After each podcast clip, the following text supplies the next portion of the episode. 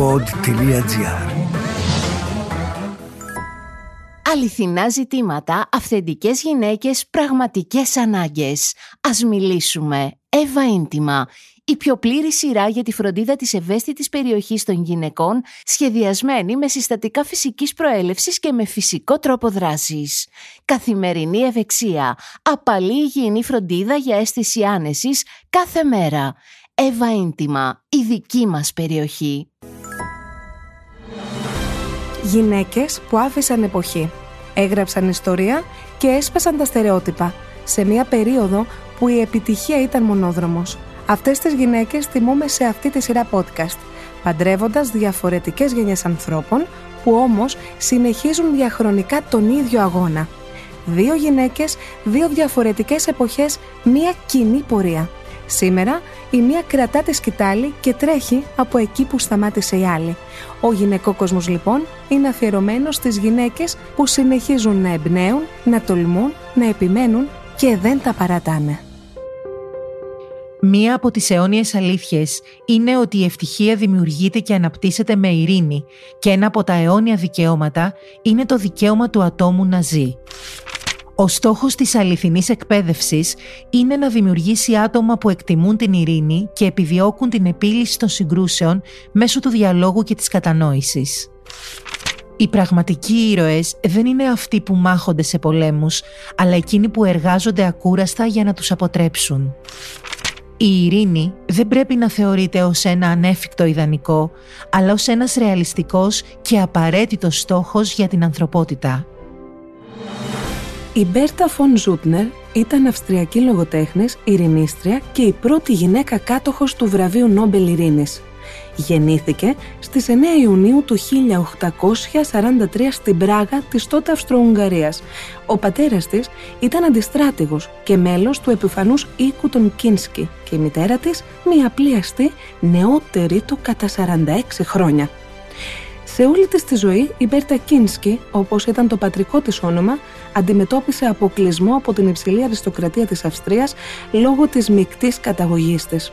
Η οικογένειά της έδωσε μεγάλο βάρος στην παιδεία της και η Μπέρτα, ήδη ως μικρό κοριτσάκι, είχε επάρκεια στα γαλλικά, τα ιταλικά και τα αγγλικά, έπαιζε πιάνο και τραγουδούσε. Στην ηλικία των 13 ετών δέχτηκε πρόταση γάμου από έναν πρίγκιπα, αλλά η οικογένειά της την απέρριψε λόγω της ηλικίας της. Πριν βρει τον έρωτα, είχε έναν σύντομο αραβόνα με έναν βαρόνο, κατά 31 χρόνια μεγαλύτερό της, για τον οποίο στα απομνημονεύματά της έχει γράψει την αειδιαστική προσπάθειά του να τη φιλήσει. Αναζήτησε καριέρα ως τραγουδίστρια όπερας ως μια εναλλακτική λύση στον γάμο με κάποιο πλούσιο, αλλά υπέφερε από τρόμο στη σκηνή και έτσι στα 30 της έτη ανέλαβε καθήκοντα γκουβερνάντας στο σπίτι ενός βιομήχανου. Εκεί γνώρισε και ερωτεύτηκε τον κατά 7 χρόνια μικρότερό της γιο της οικογένειας Άρτουρ Φον Ζούτνερ. Δύο χρόνια αργότερα, το 1875, έπιασε δουλειά ως γραμματέας και βοηθός του Σουηδού μεγαλοεπιχειρηματία Άλφρεντ Νόμπελ και το 1876 παντρεύτηκε κρυφά με τον αγαπημένο της λόγω της διαφωνίας των οικογενειών τους. Μάλιστα, για να επιβιώσουν, πήγαν να ζήσουν με μια φιλική αριστοκρατική οικογένεια στην Γεωργία και έμειναν μαζί τους περίπου 10 ολόκληρα χρόνια, κερδίζοντας χρήματα με το να γράφουν άρθρα στον γερμανικό τύπο. Τότε ήταν που η Μπέρτα συνειδητοποίησε την ανάγκη μιας ευρύτερης κοινωνικοπολιτικής αλλαγής, υποστηρίζοντας το αναπόφευκτο της παγκόσμιας ειρήνης λόγω της τεχνολογικής πρόοδου. Αναδείχθηκε σε κορυφαία μορφή του ειρηνιστικού κινήματος με τη δημοσίευση του βιβλίου της με τίτλο Κάτω τα όπλα το 1889 και με την ίδρυση ειρηνιστικής οργάνωσης δύο χρόνια αργότερα. Με τον Νόμπελ είχε μακρά αλληλογραφία έως τον θάνατό του το 1896 και θεωρείται ότι επηρέασε την απόφασή του να συμπεριλάβει και το βραβείο Ειρήνης μαζί με τα υπόλοιπα που θεσμοθέτησε στη διαθήκη του. Άλλωστε, οι δυο τους συζητούσαν συχνά για τον πόλεμο και την ειρήνη. Είναι χαρακτηριστικό ότι σε μια επιστολή του το 1891 της είπε «Ίσως τα εργοστάσια μου βάλουν τέλος στον πόλεμο νωρίτερα από τα συνεδριά σου. την ημέρα που δύο σώματα στρατού θα μπορούν να εξολοθρεύουν το ένα το άλλο σε ένα δευτερόλεπτο, όλα τα πολιτισμένα έθνη σίγουρα θα οπισθοχωρήσουν με φρίκι και θα διαλύσουν τα στρατεύματά τους. Η ίδια είναι η πρώτη γυναίκα στην οποία δόθηκε το βραβείο αυτό το 1905 και η μορφή της εικονίζεται τιμητικά στο αυστριακό κέρμα των 2 ευρώ. Πέθανε στη Βιέννη στις 21 Ιουνίου του 1914, λίγες ημέρες προτού ξεσπάσει ο Πρώτος Παγκόσμιος Πόλεμος και για να συζητήσουμε για αυτή την γυναίκα που θεωρείται ως η πρώτη ακτιβίστρα για την ειρήνη στον κόσμο, έχουμε τη χαρά και την τιμή να φιλοξενούμε ένα νέο, τον Κωνσταντίνο Παπαχρήστου, ο οποίος ήταν ο μόνος Έλληνας υποψήφιος για το Διεθνές Βραβείο Ειρήνης για τα παιδιά το 2019. Κωνσταντίνα, σε ευχαριστούμε πολύ που είσαι κοντά μας. Εγώ ευχαριστώ για την πρόσκληση, αλλά η, κυρία Μπέρτα Βον Σούτνερ είναι μια πίστευτη προσωπικότητα, όπως φάνηκε και από την εισαγωγή. Ο, ρό, ο ρόλος της και το έργο της είναι πραγματικά σημαντικός και φαίνεται μέχρι και σήμερα. Δηλαδή, τα λόγια του Άλφρεντ Νόμπερ έχουν σημαντικό αντίκτυπο ακόμα και στις σημερινές ημέρες. Αλλά θεωρώ ότι μια έτσι, αν παρομοίαση, αν το θέλετε, δεν είναι δίκαιη. Σίγουρα δεν μπορώ να σταθώ δίπλα στην ε, Μπέρτα Βον Σνούτεν, αλλά θεωρώ ότι το έργο της σίγουρα μας αφορά όλους και συνεχίζει και σήμερα να έχει μεγάλη ισχύ. Ειδικά και το βραβείο Νόμπελ που όπως αναφέρθηκε είχε σημαντικό ρόλο στη δημιουργία του. Για μένα είναι η μεγαλύτερη τιμή που μπορεί να έχει ένας άνθρωπος να, να το κερδίσει. Τώρα εσύ είσαι μία από τις φωνές των νέων μας στον Οργανισμό Ενωμένων Εθνών, σωστά; Με κάποιο τρόπο ναι. Δηλαδή ξεκινώντας έτσι από την Ελλάδα και με μια δική μου πρωτοβουλία το Teams for Greece ε, που απέκτησε έτσι ένα πιο διεθνές με διεθνές αναγνώριση. Ήρθα σε μια επικοινωνία με τον ΟΗΕ και ειδικά το, ε, το Συμβούλιο των Ανθρωπίνων Δικαιωμάτων και συγκεκριμένα το Γκρουπ για τα Δικαιώματα των Παιδιών, όπου είχα ένα ρόλο ως ένας σύμβουλος, ας το πούμε, όπου με διάφορες δράσεις βοηθούσαμε στην ουσία τα παιδιά να αναγνωριστούν ως υπερασπιστές των ανθρωπίνων δικαιωμάτων. Πες μας και δύο λόγια για το Διεθνές Βραβείο Ειρήνης για τα παιδιά, στο οποίο ήσουν υποψήφιος με το Teens for Greece, το πρώτο δηλαδή think tank εφήβων στην Ελλάδα, αλλά είχες πολύ σκληρό ανταγωνισμό. Έτσι, έτσι ήταν η χρονιά που ήταν και η Γκρέτα ε, τον υποψήφια, ήταν και μετά υποψήφια για το βραβείο Νόμπελ. Λοιπόν, το βραβείο αυτό δημιουργήθηκε περίπου 20 χρόνια πριν και στην ουσία ήταν μια προσπάθεια για να βραβεύσει νέους παιδιά που κάνουν διάφορες δράσεις σχετικά με τα ανθρώπινα δικαιώματα. Δηλαδή όπως ακριβώς είναι το βραβείο Νόμπελ πλέον που δεν αφορά ακριβώς μόνο την ειρήνη όπως ήταν στην εποχή που ξεκίνησε που αναφέραμε πλέον έχει εξελιχθεί να αφορά και το περιβάλλον, να αφορά και τα, το δικαίωμα στην εκπαίδευση όπως ήταν η Μαλάλα για παράδειγμα και ακριβώς παρόμοιο πλαίσιο έχει και το βραβείο ειρήνης για παιδιά. Τη χρονιά που ήμουν όπως είπα ήταν η Γκρέτα και το βραβείο αυτό το δίνει συνήθως ένας νομπελίστα. Για πάρα πολλά χρόνια το ρόλο αυτό το είχε ο Ντέσμον Τούτου, αλλά δυστυχώς ε, έφυγε από τη ζωή ο ίδιος πριν ε, κάποιο διάστημα. Και γίνεται με έναν τρόπο σε συνεργασία με το βραβείο Νόμπελ και παρέχει έτσι ένα, μια πλατφόρμα, ας πούμε, για να δείξουν διάφορες δραστηριότητες των νέων, για να δείξουν ακόμα και οι νέοι πώς μπορούν να ηγηθούν διάφορων προσπάθειων, project και οι ίδιοι να είναι υπερασπιστές των ανθρωπίνων δικαιωμάτων, οι ίδιοι να είναι ε, υπερασπιστές για το δικαίωμα στην εκπαίδευση, να είναι υπερασπιστές και ακτιβιστές για το περιβάλλον. Στην ουσία επιβραβεύει αυτό ακριβώς. Κωνσταντίνε, πόσο χρόνο ήσουν όταν ξεκίνησες αυτό το think tank? Ήμουνα περίπου 15 χρονών και μεγάλωσα όπως όλη της γενιάς μας, όλα τα παιδιά της γενιάς μου, στην Ελλάδα της κρίσης. Και η Ελλάδα της κρίσης ακόμα και σήμερα σε μεγάλο βαθμό δεν δίνει ευκαιρίες σε νέους. Ούτε με κάποιο τρόπο επαγγελματικά, αλλά ούτε και να εκφραστούν πολιτικά. Και έβλεπα όμως παράλληλα ότι οι νέοι έτσι είχαν μία σπίθα, ας πούμε. Μια, μια σπίθα για να εκφραστούν, ε, ένα πάθος για την πολιτική που πολλές φορές μπορεί να έγινε και λάθος να εκφραζόταν. Ήθελα έτσι να δημιουργήσω μια πλατφόρμα, ένα τρόπο έκφρασης, ας πούμε, ένα, ένα ηλεκτρονικό φόρουμ όπου οι έφηβοι θα μπορούσαν να συζητήσουν μεταξύ τους, να δώσουν κάποιες ιδέες που πιθανώς θα μπορούσαν να εφαρμοστούν σε κάποιο νομοσχέδιο ιδανικά. Και έτσι ξεκίνησε το Tilfront Greece, που είναι στην ουσία μια διαδικτυακή πλατφόρμα όπου οι νέοι από 13 έως 18 καλούνται να προσφέρουν λύσεις για τα διάφορα προβλήματα που αντιμετωπίζει η χώρα μας. Για παράδειγμα, στην οικονομία, πώς θα μπορούσαμε να μειώσουμε την ανεργία των νέων, ή για την εκπαίδευση, ή για το περιβάλλον. Αυτό ακριβώς ήταν το κόνσεπτ. Να γίνει ένας τρόπος έκφρασης των νέων, να γίνει ένας τόπος συζήτησης των νέων και έκφρασης πάνω απ' όλα. Στη Θεσσαλονίκη σου ήρθε αυτή η ιδέα γιατί από εκεί έλκυσε την καταγωγή σου.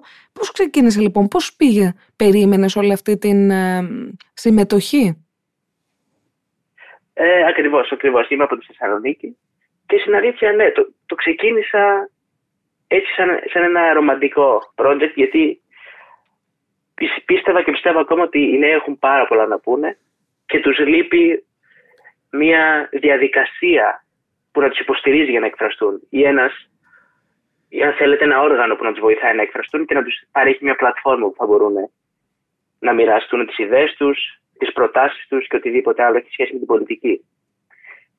Με το τι προκρίσει όταν ξεκίνησε, είδα ότι ενώ όπως είπατε ξεκίνησε από την ε, Θεσσαλονίκη, υπήρχαν και παιδιά από όλη την Ελλάδα, από την Αθήνα που μπήκαν από την Κρήτη και γράφανε διαδικτυακά. Έπειτα υπήρχαν και κάποια παιδιά που ήταν ακόμα πιο έντονα συνδεδεμένα με το Thesis Greece και ξεκίνησαν και από την πρώτη μέρα. Και έτσι είχαμε δημιουργήσει μετά μια ομάδα ambassador, που στην ουσία ήταν σαν πρεσβευτές της ιδέας σε διάφορους, διάφορα μέρη της Ελλάδας. Και αυτή ήταν η ιδέα για να εξελιχθεί και να μπουν και πιο πολλοί νέοι μέσα να συζητήσουν.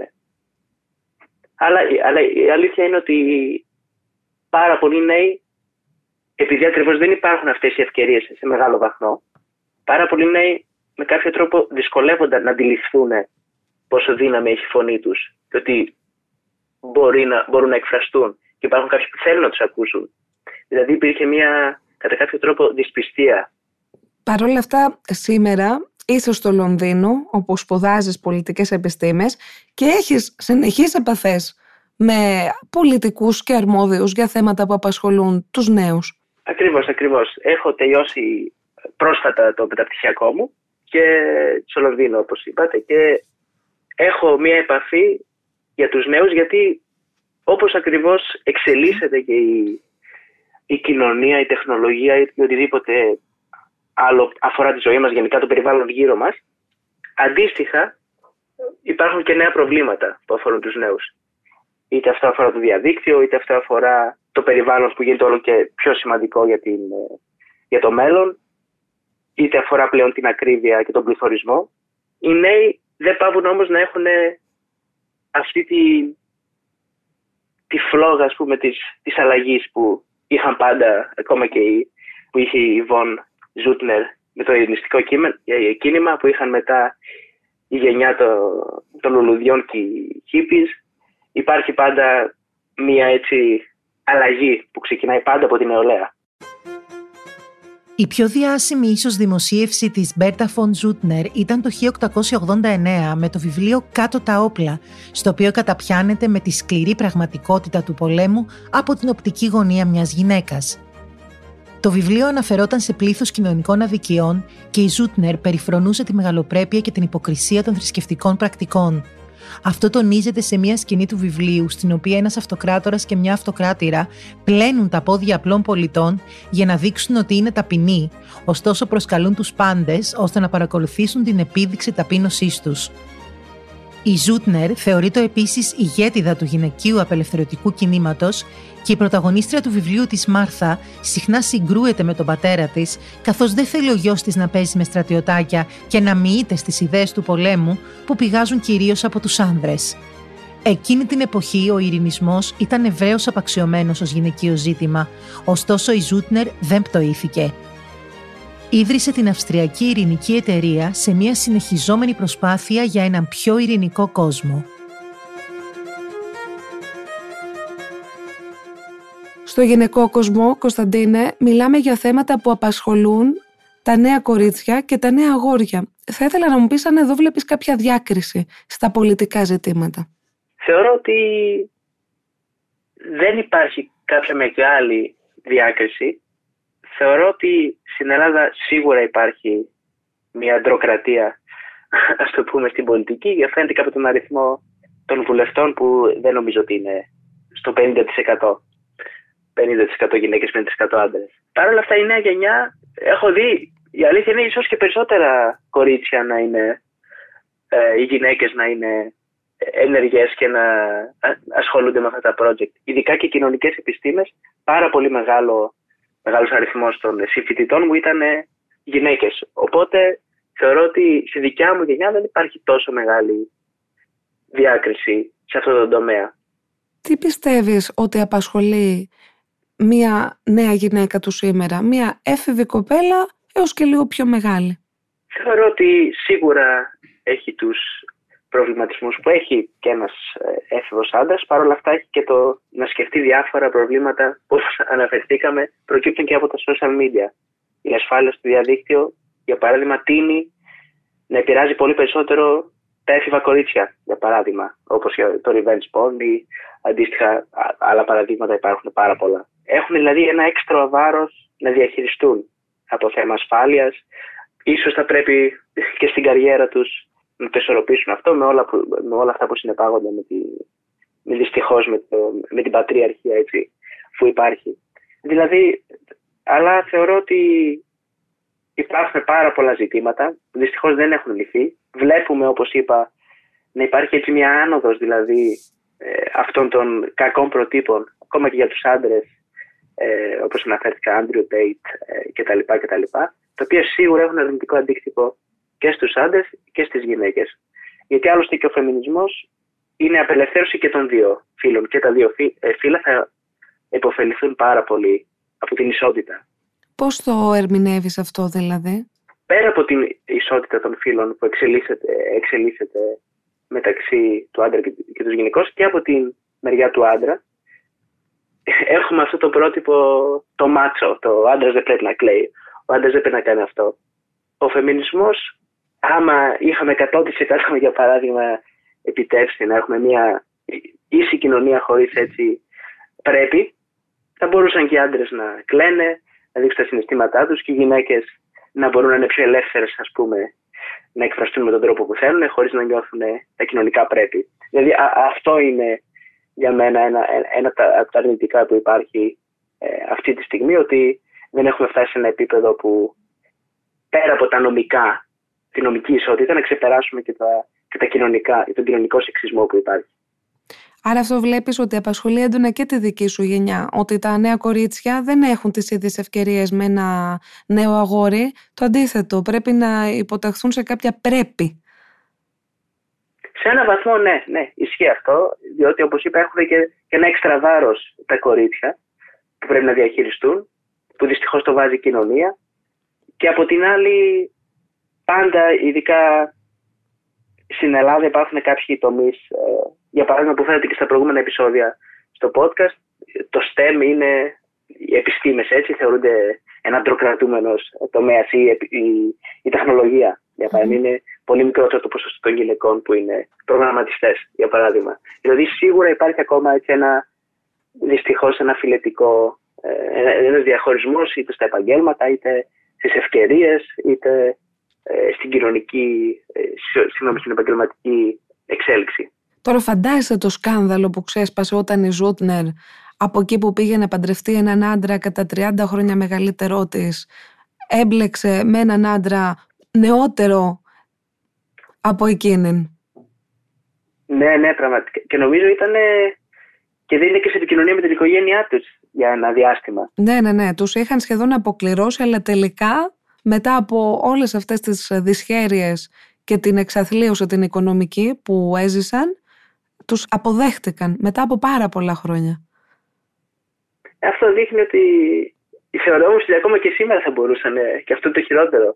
Δηλαδή πάνω από 120 χρόνια έχουν περάσει από τότε και θεωρώ ότι ακόμα υπάρχουν δυστυχώς τέτοιες περιπτώσεις, ακόμα και τη σημερινή ημέρα. Πόσο μάλλον και σε άλλες χώρες που δυστυχώς τα πράγματα είναι ακόμα χειρότερα για τις γυναίκες. Ε, είναι σίγουρα δύσκολη κατάσταση, αλλά εντάξει, προφανώς να μην μηδενίσουμε και όλα, έχει υπάρξει μεγάλη πρόοδος ε, από τότε. Και εννοείται λόγω του φεμινιστικού κινήματος και όλα τα κύματα που περάσαν από τότε. Εδώ ο πρίγκιπας Βίλιαμ παντρεύτηκε μια κοινή Βρετανίδα θενητή. Εκεί που είσαι κιόλας να πιάσουμε και αυτό το κομμάτι. Δηλαδή θεωρώ ότι πλέον στην εποχή μας ναι μεν υπάρχουν αυτές οι αντιλήψεις, αλλά δεν ε, είναι και αυτές που επικρατούν. Μετρά πάνω απ' όλα ο άνθρωπος. Θέλω να είμαι πιο ρομαντική σαν εσένα, να είμαι πιο κοντά στην ηλικία σου. Ναι, ναι, ναι, είναι ακριβώς. Και, και, και δυστυχώς είναι ο, ο σεξισμός και όλο αυτό το πλαίσιο είναι τόσο βαθιά ριζωμένο έτσι στη, ε, στην κοινωνία ή στου, στους ανθρώπους που, που πολλές φορές δεν το αντιλαμβάνονται ούτε οι ίδιοι ας πούμε ότι είναι αρνητικό. Δηλαδή ακόμα αν κάποιος παρακολουθήσει και τα προηγούμενα επεισόδια της εκπομπής αναφέρεται πολλές φορές ε, αν δεν κάνω λάθος το επεισόδιο με τον Βασίλη Νανούρη είναι ένα παράδειγμα θετικό πώς μπορεί κάποιος να ξεπεράσει έτσι αυτό ένα αρνητικό ε, εσύ, μια αρνητική σκέψη ας πούμε μπορεί να έχει κάποιος που δεν αντικατοπτρίζει την πραγματικότητα, αλλά είναι δυστυχώς συνεπάγεται με το κοινωνικό πλαίσιο που υπάρχει σε μια χώρα, έτσι, σε ένα περιβάλλον που μεγαλώνει κάποιος ή σε μια, το περιβάλλον της εποχής του αντίστοιχα. Έχεις παρακολουθήσει τώρα τι συζητάμε στην Ελλάδα; Σε επίπεδο ανθρωπίνων ε... δικαιωμάτων. Έχουμε τρία καυτά θέματα. Αγρότες, πανεπιστήμια και γάμος ομόφυλων ζευγαριών. Ναι, ναι. Για το τελευταίο θα ήθελα ένα δικό σου σχόλιο αν στην εποχή μας θα πρέπει να μας ενδιαφέρει αν κάποιος μπορεί να παντρευτεί με βάση τις προτιμήσεις του, πολιτικά τουλάχιστον, να παντρευτεί με πολιτικό γάμο με βάση τις προτιμήσεις τις σεξουαλικές του.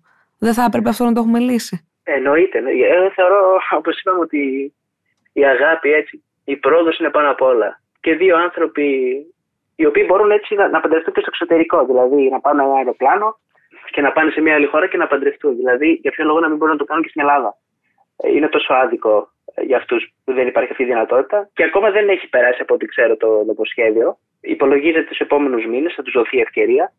Αλλά σίγουρα είμαι υπέρ της να δοθεί αυτή η ευκαιρία στους ανθρώπους και να γιορτάσουν έτσι δημόσια την αγάπη τους και το δεσμό τους.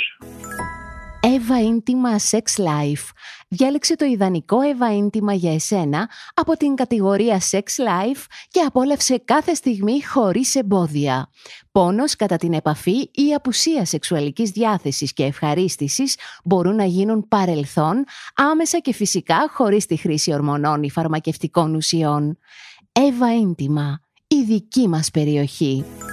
Η Μπέρτα Φον Ζούτνερ έγραφε άρθρα και βιβλία εσύ τώρα χρησιμοποιείς το διαδίκτυο για αυτό το σκοπό. Βλέπεις κάποια κοινά στις επιθυμίες σας; Με κάποιο τρόπο ναι, γιατί θεωρώ ότι από τη μία μεριά η τέχνη και η πεζογραφία, η, η ποίηση, οτιδήποτε άλλο αφορά την τέχνη είναι κάτι που μπορεί να με επηρεάζει σε μεγάλο βάθος.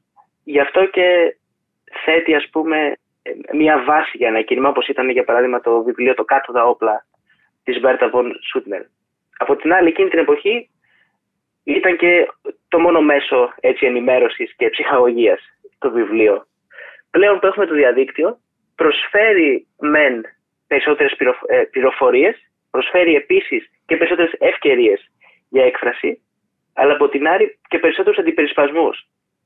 Δηλαδή, πλέον ένας νέος έχει να διαχειριστεί τα μαθήματα, την κοινωνική ζωή, και ό,τι χρονομενει που έχει προφανώς και το διάβασμα και να πηγαίνει σχολείο ή αντίστοιχα πανεπιστήμιο ή οτιδήποτε ή τη δουλειά, να μπορεί μέσα από το χρόνο να χαλαρώσει, αλλά και να ασχοληθεί με κάποιο τρόπο με την πολιτική ή με τα κοινά. Και πλέον θεωρώ ότι το διαδίκτυο προσφέρει με ένα τρόπο έκφρασης, αλλά προσφέρει και αρκετές δυσκολίες.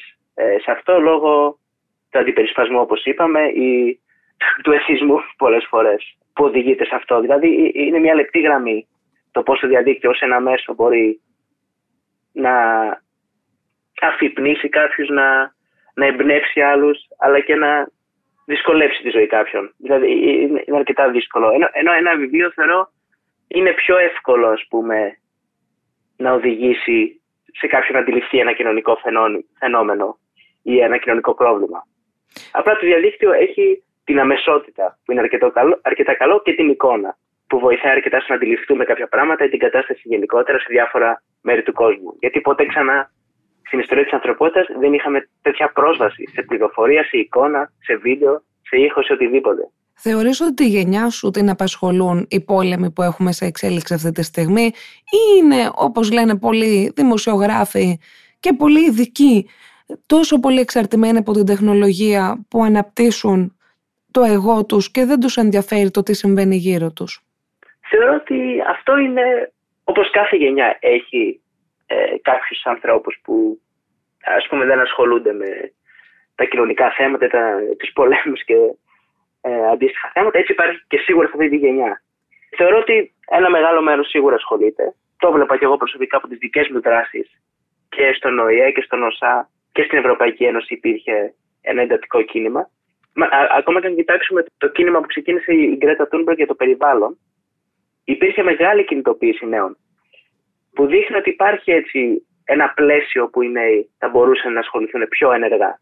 Θεωρώ ότι από την άλλη το διαδίκτυο, όπως είπα, έχει προσφέρει κάποιους, κάποια θετικά πρόσημα πούμε, στην πολιτική, γιατί είναι αυτή η αμεσότητα, ε, αυτή η πληροφορία που έρχεται άμεσα, αλλά από την άλλη, επειδή όλοι πλέον μπορούν να έχουν την άμεση πληροφόρηση, υπάρχει ένας ανταγωνισμός, ας το πούμε, στην προσοχή που μπορεί να έχει ένας νέος. Δηλαδή, όταν του έρχονται ειδοποιήσεις συνέχεια, έχει 200 άρθρα το δευτερόλεπτο που ανεβαίνουν στο, σε κοινωνικά δίκτυα, είναι πολύ δύσκολο για έναν νέο να εμβαθύνει σε ένα θέμα. Και θεωρώ ότι αυτό είναι το μεγαλύτερο πρόβλημα που ε, δημιουργείται. Πλέον μοιράζουμε τόσο πολύ την προσοχή μας σε διάφορα θέματα. Και μπορεί να είναι και θετικό δηλαδή, να είναι ε, θετική αυτή η διάσπαση, αλλά από την άλλη δεν εμβαθύνουμε τόσο σε ένα συγκεκριμένο θέμα. Οπότε αυτό θεωρώ είναι πιθανώς ένα αρνητικό. Καλά, όχι μόνο για ένα νέο, ακόμα και για επαγγελματίες. Μας είναι δύσκολο, και εγώ δηλαδή που είμαι δημοσιογράφος, είναι τόση πολύ η πληροφορία πια που ακόμα και εγώ βλέπω ότι κάποιες φορές, ειδικά όταν έχουμε ένα σχέδιο νόμου και μετά έρχεται άλλη μια τροπολογία κτλ. Βλέπεις ότι είναι τόσο πολύ η πληροφορία που δυσκολεύεσαι να τα παρακολουθήσεις, αλλά επειδή είναι το επάγγελμα, οφείλεις, εν πάση περιπτώσει, να, να ζωρίσει τον εαυτό σου να το κάνει. Πώς βλέπεις να εξελίσσεται η κατάσταση με τους νέους και τη βία, Εσύ δεν επέλεξες όταν ήσουν μαθητής να βγάλεις ένα μαχαίρι όπως βλέπουμε σήμερα, επέλεξες να φτιάξεις ένα διαδικτυακό κίνημα για να ακουστεί η φωνή σας. Ναι, ναι, σίγουρα δυστυχώς είναι ένα μεγάλο πρόβλημα. Αλλά θα ήθελα να αναφερθώ σε ένα έτσι βιβλίο της ε, Κόνι Φλάναγκαν, μια, μιας καθηγήτρια πανεπιστημίου στην Αμερική, η οποία είχε βγάλει μια θεωρία που αφορά τους νέους και την πολιτική τους ταυτότητα που έλεγε στην ουσία ότι το εισόδημα και η, δυνατότητα ιδιοκτησίας ενός σπιτιού ή ακινήτου έχει άμεση σχέση με την ικανότητα ανάπτυξης πολιτικής ταυτότητας. Τι σημαίνει αυτό δηλαδή στην ουσία, Είναι αυτό που λέμε το waithood. Δηλαδή ότι οι στη σημερινή ημέρα βρίσκονται σε μια κατάσταση αναμονής. Διότι δεν έχουν ακόμα ολοκληρώσει τη μετάβασή τους στην ενήλικη ζωή και μένουν σε μια κατάσταση αναμονής γιατί δεν έχουν πιθανώς ένα σταθερό εισόδημα, δεν έχουν μια δουλειά που να τους γεμίζει, ίσως νιώθουν ότι δεν υπάρχει και κάποια ικανότητα να βελτιωθεί η κατάσταση. Και αυτό εξελίσσεται σε ένα, ίσως σε ένα μοντέλο βίας ή σε ένα μοντέλο έκφρασης που γίνεται με λάθος τρόπο. Με λάθος τρόπο. Και σίγουρα η βία πάντα υπήρχε, απλά τώρα και φαίνεται περισσότερο με τα social media, αλλά και από την άλλη σίγουρα ε, καθρεφτίζει και τις κοινωνικές ανισότητες και καταστάσεις που υπάρχουν στην κοινωνία. Γιατί η βία δεν, δεν ξεκινάει από το τίποτα. Πάντα καθρεφτίζει κάτι άλλο στην κοινωνία μας. Έτσι είναι και το, έτσι είναι και το διαδίκτυο. Δηλαδή, όταν το διαδίκτυο είναι πιο τοξικό, συνήθως δείχνει και μια πιο τοξική κοινωνία, η τοξική πολιτική σκηνή κτλ.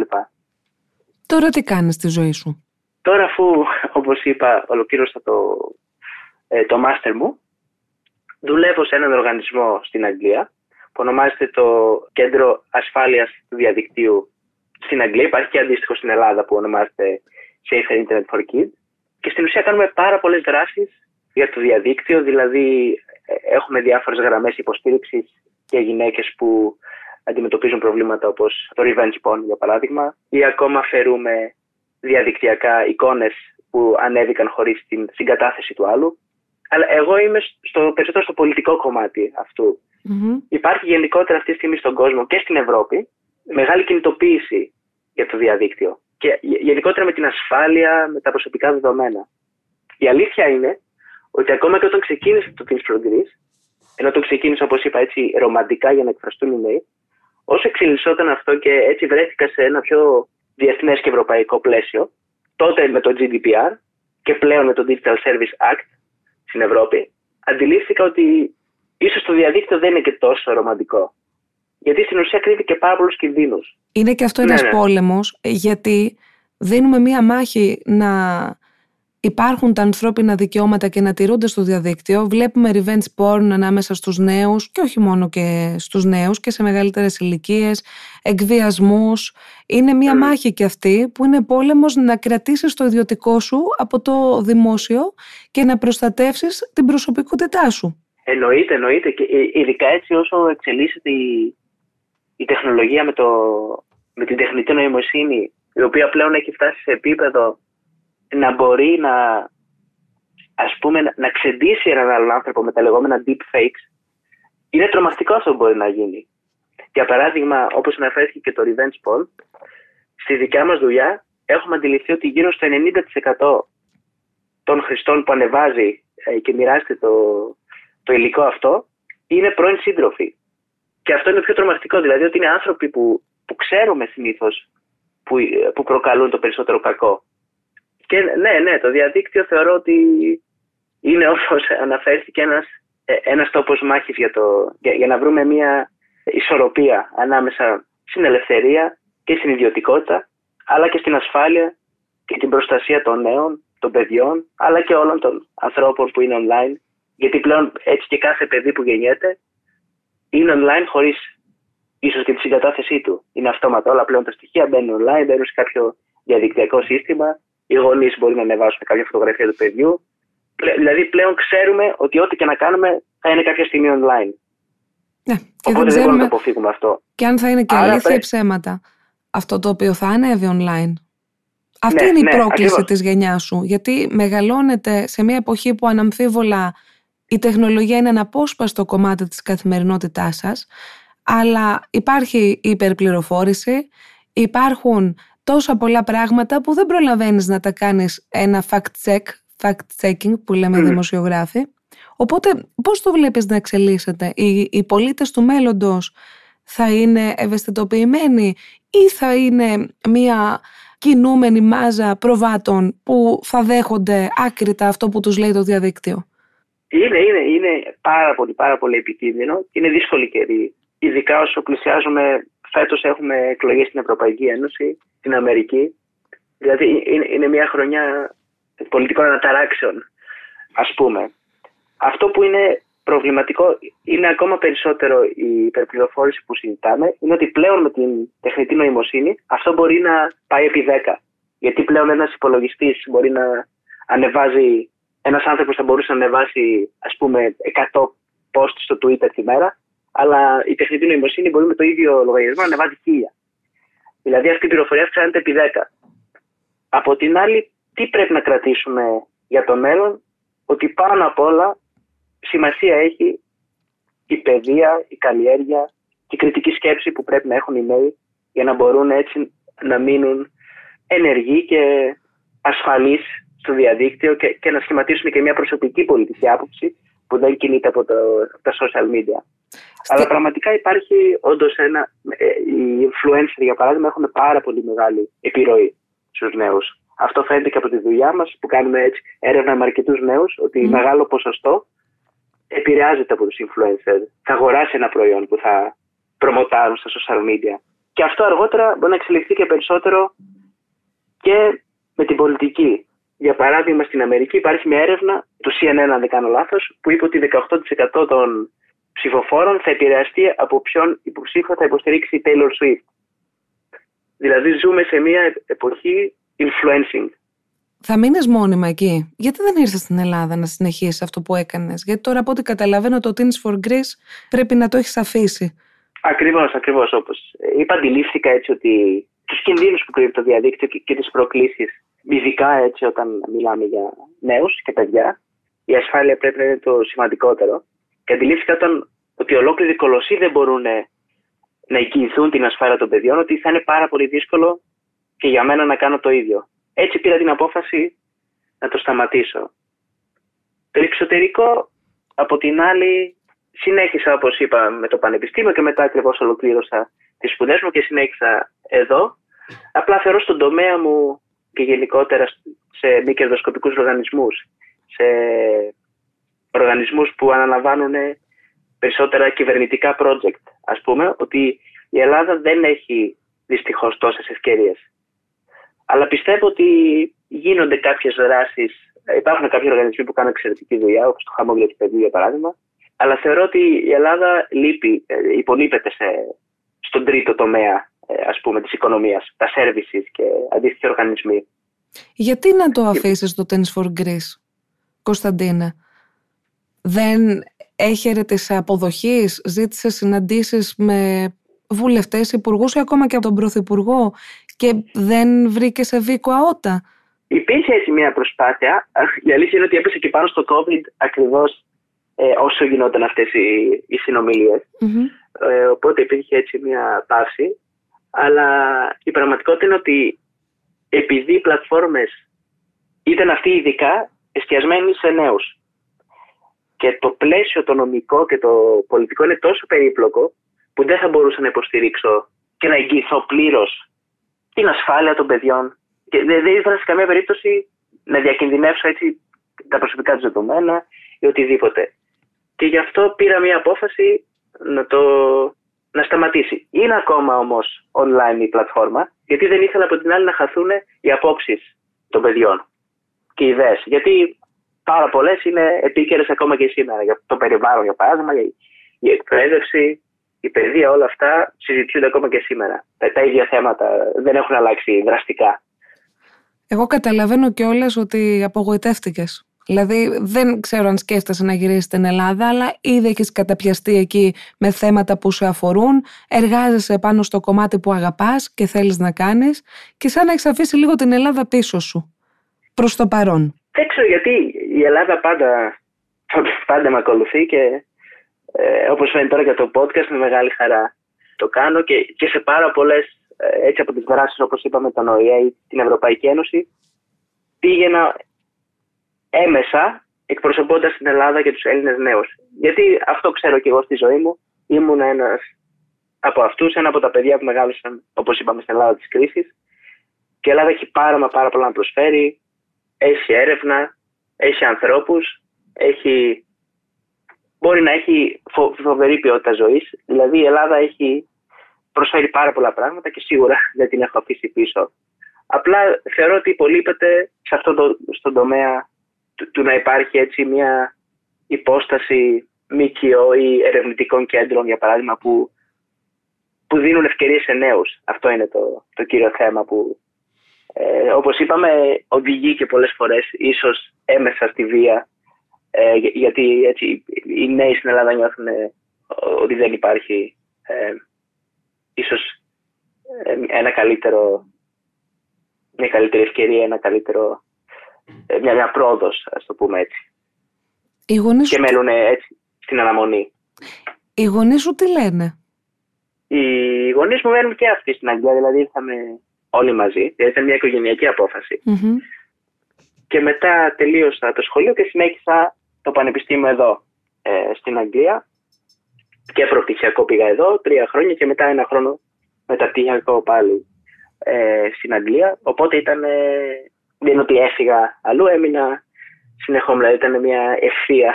Τι δουλειά κάνουν οι γονείς σου, αν επιτρέπετε; Οι, οι γονείς μου ασχολούνται με τα ελληνικά. Η, μητέρα μου ασχολείται με τα, και με, λίγο με τα τραπεζικά και με ελληνικά κρασιά. Τώρα ξεκινάει μια προσπάθεια ε, για να αναδείξει τα ελληνικά κρασιά στην Αγγλία, δηλαδή με μαθήματα, με εκδηλώσεις. Ε, οπότε η Ελλάδα δεν φεύγει σε καμία περίπτωση από την οικογένειά μας και ούτε μένει πίσω. Και ναι, δηλαδή υπάρχει μια προσπάθεια και έτσι και βλέπω και ότι οι Έλληνες του εξωτερικού προσφέρουν μεταξύ τους και υπάρχει έτσι μια πιο κλειστή κοινότητα και στο Λονδίνο υπάρχει ένα γκρουπ με Έλληνες και διάφορες δραστηριότητες και εκδηλώσεις για να, πούμε, να έρχονται κοντά.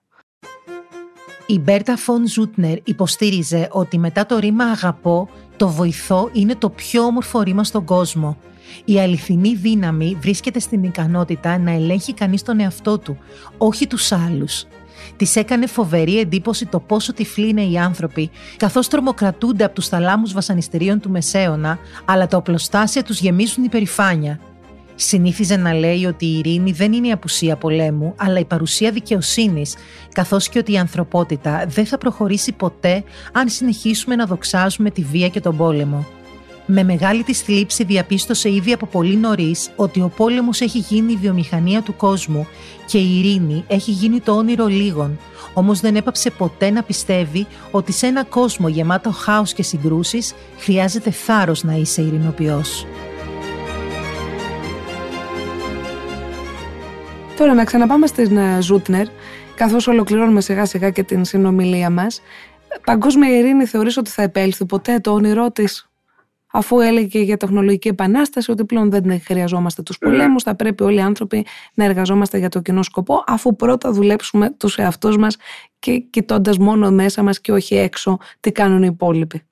Θεωρώ ότι ε, κοιτώντας και τη ζωή της, η μοίρα έπαιξε ένα περίεργο παιχνίδι, αφού ε, όπως αναφέρθηκε 7 μέρες μετά το θάνατό της δολοφονήθηκε και ο, ο Φραντ Φέρντιναντ που οδήγησε και στο Πρώτο Παγκόσμιο Πόλεμο η παγκόσμια ειρήνη, αν συζητούσαμε το ίδιο πράγμα 10 χρόνια πριν, θα έλεγα ότι ναι, μπορεί να είναι πιθανό και οδηγούμαστε σε, μια, σε πιο δημοκρατικά έτσι, κράτη.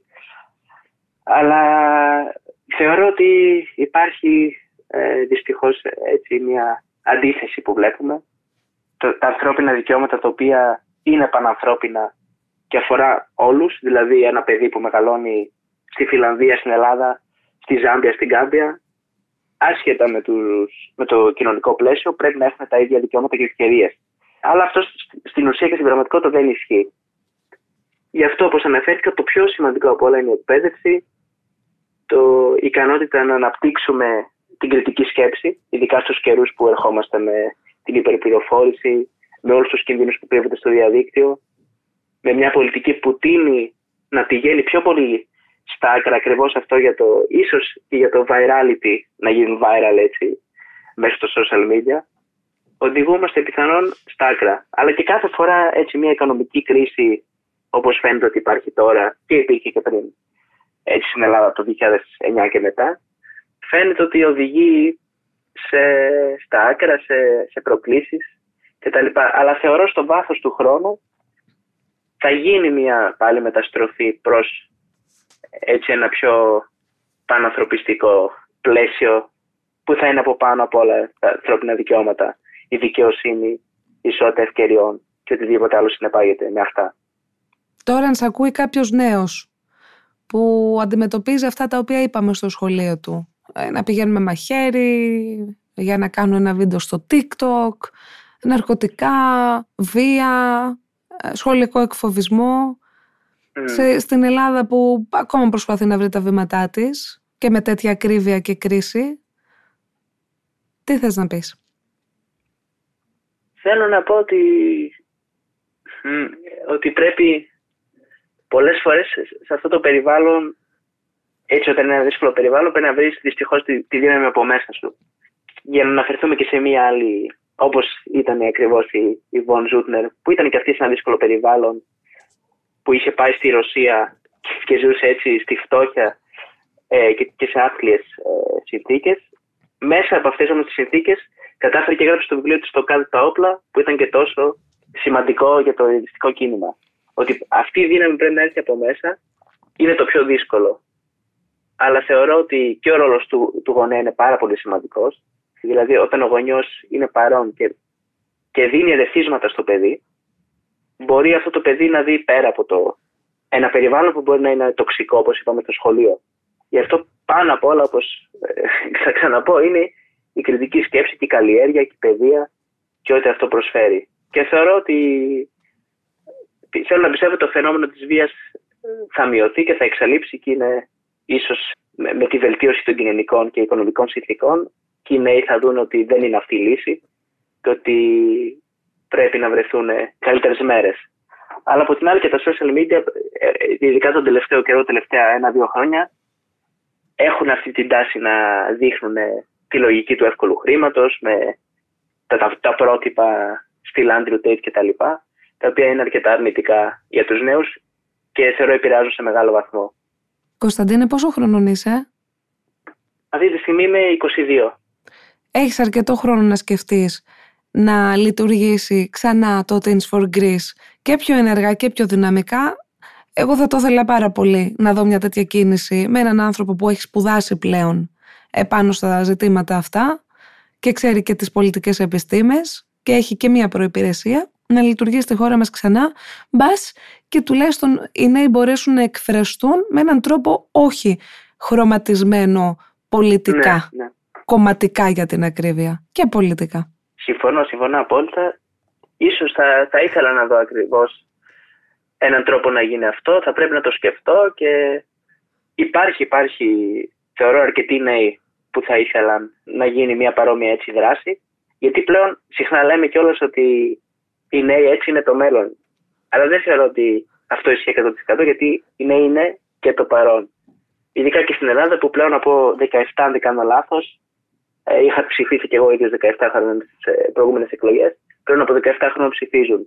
Δηλαδή δεν γίνεται στα 16 να μην είναι έτοιμοι και μετά ξαφνικά στα 17 να αποκτούν έτσι την οριμότητα να ψηφίζουν. Αυτή η πολιτική ταυτότητα και η πολιτική κρίση που δεν πρέπει να είναι όπως είπαμε και χρωματισμένη, χτίζεται με τον καιρό, με την εκπαίδευση, με δράσεις, με διάφορες ευκαιρίες που δυστυχώς σε μεγάλο βαθμό δεν δίνονται στους νέους.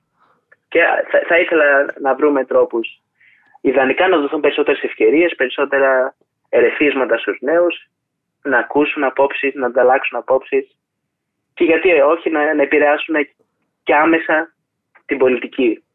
Χαρήκαμε πολύ που σε γνωρίσαμε και ελπίζουμε κάποια Και μέρα εγώ να πάρα επιστρέψεις στην Ελλάδα. θα επιστρέψω, θα επιστρέψω. Να είσαι καλά. Ευχαριστώ πολύ.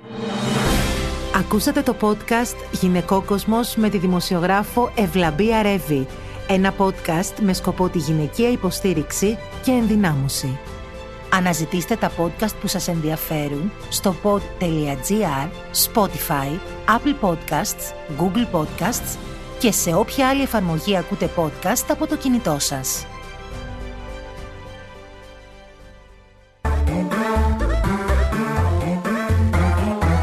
pod.gr. Το καλό να ακούγεται.